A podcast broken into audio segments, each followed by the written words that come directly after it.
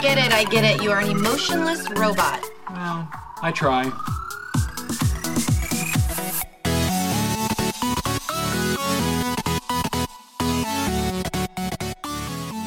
Today we have a really great show.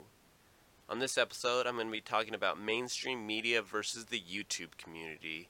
And before I get started, I just want to make a quick side note about the podcast. Yes, the episodes are short. I want them to be longer, but I'm using these first few episodes kind of as practice. As well as, like I explained before, SoundCloud only allows me a certain amount of time on SoundCloud before I have to start paying, so I kind of want to milk that a little bit. But also, it does make sense for me to kind of use a couple practice episodes to get in the flow of things, to just sitting here talking to myself, basically. Because it takes 10,000 hours to master something. I don't even think I've logged in 10,000 hours of talking in general in my lifetime. So, you know, I'm not great at it yet. But I think it'll get progressively better, as all things do the more you practice it. So the episodes will get longer. So if you're listening and you're thinking, oh man, these podcasts are too short, I don't want to listen to this, but you do like what I'm saying, well, be patient. The episodes will get longer eventually. So back to the topic at hand. I'm going to be talking about the mainstream media versus the YouTube community, and everyone has talked this subject into the ground. It's been covered to no end so I want to give a little bit different perspective on the whole situation. And it's not going to be some deep philosophical point of view because it's not that serious of a situation. So I just want to give a little bit of a wacky spin on it because I just don't want to give the same repeated rhetoric that everyone else has been covering.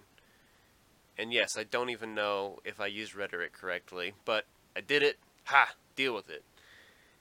Um, so the mainstream media is doing a really great job at digging their own grave, basically, at this point. you know, they've taken on the YouTube community uh, because of the fact that they're a dying media, and the YouTube community is where all the attention is going now. So it makes sense, but they kind of fucked up. And they fucked up because when you attack a community you become the common enemy, and they kind of put their differences aside, and they unify and they're strengthened through the situation. And the best examples I thought of, again, this is kind of just silliness, but if you've seen Watchmen, Dr. Manhattan becomes the common enemy to Earth, and they put aside their differences, and world peace is achieved through that through just attacking him basically. And the same notion goes for if aliens attacked us, there'd be no you know, racism, there'd be no worry of gender equality because we'd have bigger problems. Which is kind of nice to think of that's why feminazis and racism is such a big topic that's just running rampant throughout the world at the moment because we don't have any real problems in the world. I mean, there is real problems in other parts of the world, but where these problem where these topics are discussed heavily is kind of like America, uh, UK, I guess, because these places don't have a lot of real problems going on for them, so they kind of just need to have something to complain about, I suppose. so, yeah, I feel like that's great for the YouTube community. You know, all this mainstream media attacking them. Like PewDiePie put out a video today and he was talking about the benefits of being independent now and not being restricted and having boundaries that he can't cross being signed to an MCN like Maker Studios and losing his YouTube Red series is you know whatever he still has his YouTube fan base you know, he doesn't need all that stuff. He has a lot more creative freedom now, and that's cool. And I think shows like Netflix and YouTube are great for people getting out that creativity and not having these restrictions put on them. But yeah, like with most YouTubers they have companies that they work for, so they kind of are a little bit restricted still. But that's good for PewDiePie because now he can, you know, he has free reigns over where he takes his career now at this point, which is really interesting. And so yeah, the main that was my whole point basically. It's a short point, you know, it, but it was just a, a funny thought that I that popped in my head the fact that the mainstream media thought they were going to totally destroy the YouTube community. And I'm sorry, but YouTube is the future of, of media. You know, all and even if these YouTubers branch out into different areas, like Casey Neistat, I guess, is going to CNN. I don't know the full story on that. I could be totally getting that wrong or confused a little bit. But I heard he has some news thing that he's going to be doing. So, YouTubers and the YouTube platform is the new future for media platforms and you can't stop it and the more that the mainstream media is trying to the more they're just strengthening the YouTube community because they are the common enemy at this point and it reminded me of when Jimmy Kimmel had Markiplier and some girl on Girl Gamer that does YouTube videos, and I'm not trying to be sexist. like I know I like oh I know who the guy gamer is, but I don't know who the girl gamer is. Like I really just don't know. I don't really watch Markiplier even. I just know him through watching PewDiePie's videos. So no disrespect, feminazis. Please don't attack me because you don't have anything else better to complain about, as I just discussed. so, I didn't really respect Jimmy Kimmel as much after that thing with Markiplier happened because he basically had Markiplier and this girl who does video gaming on YouTube as well. He had him he had them on the show and he basically just you know complained about them like oh god I that old school mentality of oh god like how can people enjoy watching other people play video games that's so silly I don't understand it therefore it's retarded and it was kind of sad to see him do that because I think Jimmy Kimmel, and that was a big discussion in the comments when I watched that video. I think it was a few years ago. That it's almost as if people like Jimmy Kimmel and all these uh, big late night show hosts are, you know, a little bit jelly of the YouTube community because, you know, they're even they're trying to break into the YouTube community and you know, they have these short little clips that they upload to YouTube and they have their own YouTube channel and all this stuff. And they're not getting nearly the views that a Markiplier or a PewDiePie is getting. So I feel a little bit of resentment and jelliness going on there. And that's basically all it was. And it was sad because, you know, why would you shit on someone else just because they're doing better than you? And that was the whole reason, I believe, is because he sees them as a threat.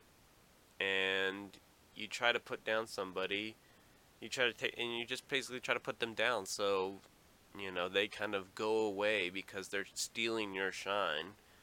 Because, and they're not even really. I mean, if I I don't know that many people that watch PewDiePie, even though he has over 50 million subscribers.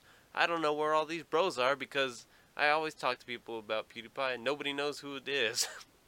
But everybody knows who Jimmy Kimmel is, and Jimmy Fallon, and David Letterman, and Jay Leno, and Conan O'Brien. So I don't understand why you're so threatened. Why you so jelly? Why you hating? So, and, and, and that was another thing. I don't understand what the big deal is about watching people play video games. Like, you watch people play football, you're watching people play a game. Like, why is it one game is okay to watch people play and another game is totally fucking stupid and retarded? That makes no fucking sense, dude. And I understand it's a bit of a generation gap thing going on there, but I don't shit on people watching football. Like, I don't even watch football really, or baseball, or basketball. But I don't think it's stupid to watch people play that. It's fine. It's like, okay, that's your thing, cool. I don't see the problem. But no, video games, that's that's stupid. I don't understand it, so that doesn't make any sense. And anybody who does it is dumb. And that's such a piss poor attitude to have. I don't understand why people got to be like that. And yeah, I, I used to watch people play video games growing up. Hipster alert! I was watching people play playthroughs before it was cool. I I uh, would go to friends' house and they'd be like, "Oh, do you want to play now?" I'd be like, "No, I'm cool. Like, I just want to watch somebody else play it." I've never been much of a gamer. I used to play video games a lot growing up, but I kind of just did it out of boredom and not because I enjoyed it really. So I've always just enjoyed watching other people play video games though. I'd always go over to friend's house and I'd watch them play Star Fox 64 or 007 GoldenEye or Super Mario Bros. I always liked watching other people play it. I was I would dread, you know, you would do the whole you take a turn, you die, now it's my turn. If I die, then it's back to your turn. I would dread it when it came back to my turn like, "Oh no, that's cool. You can I'll give you one more chance." I don't want to play. so, yeah, that's the episode for today. Again, it's really short, but until I get in the swing of things, it's going to be shorter episodes. But I had really fun talking about this one, actually. This is the first episode that I would say I was super excited to talk about.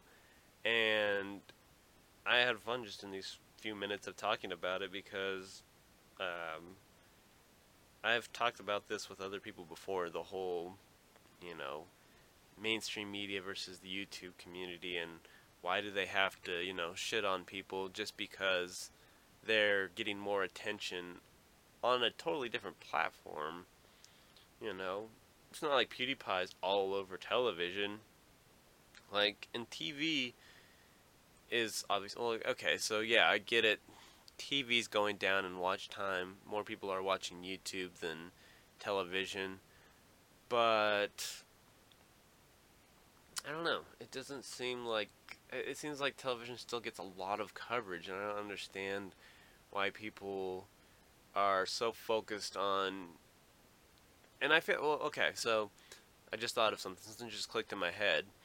It's kind of like the idea of you know, don't worry about your neighbor's grass, just water your own grass. You know, if you're, you know, attacking your neighbor's grass, you know, you're going over there and pulling out the sod at night or whatever, and you're spending all this time on trying to destroy his lawn, and each time he comes out and he's like, oh, my lawn is fucked up. Okay, I'll fix it real quick. And he fixes it, and it's back to perfection. It's a perfect lawn. And then, you know, you're spending all your time messing with his lawn, and meanwhile, your lawn is dead.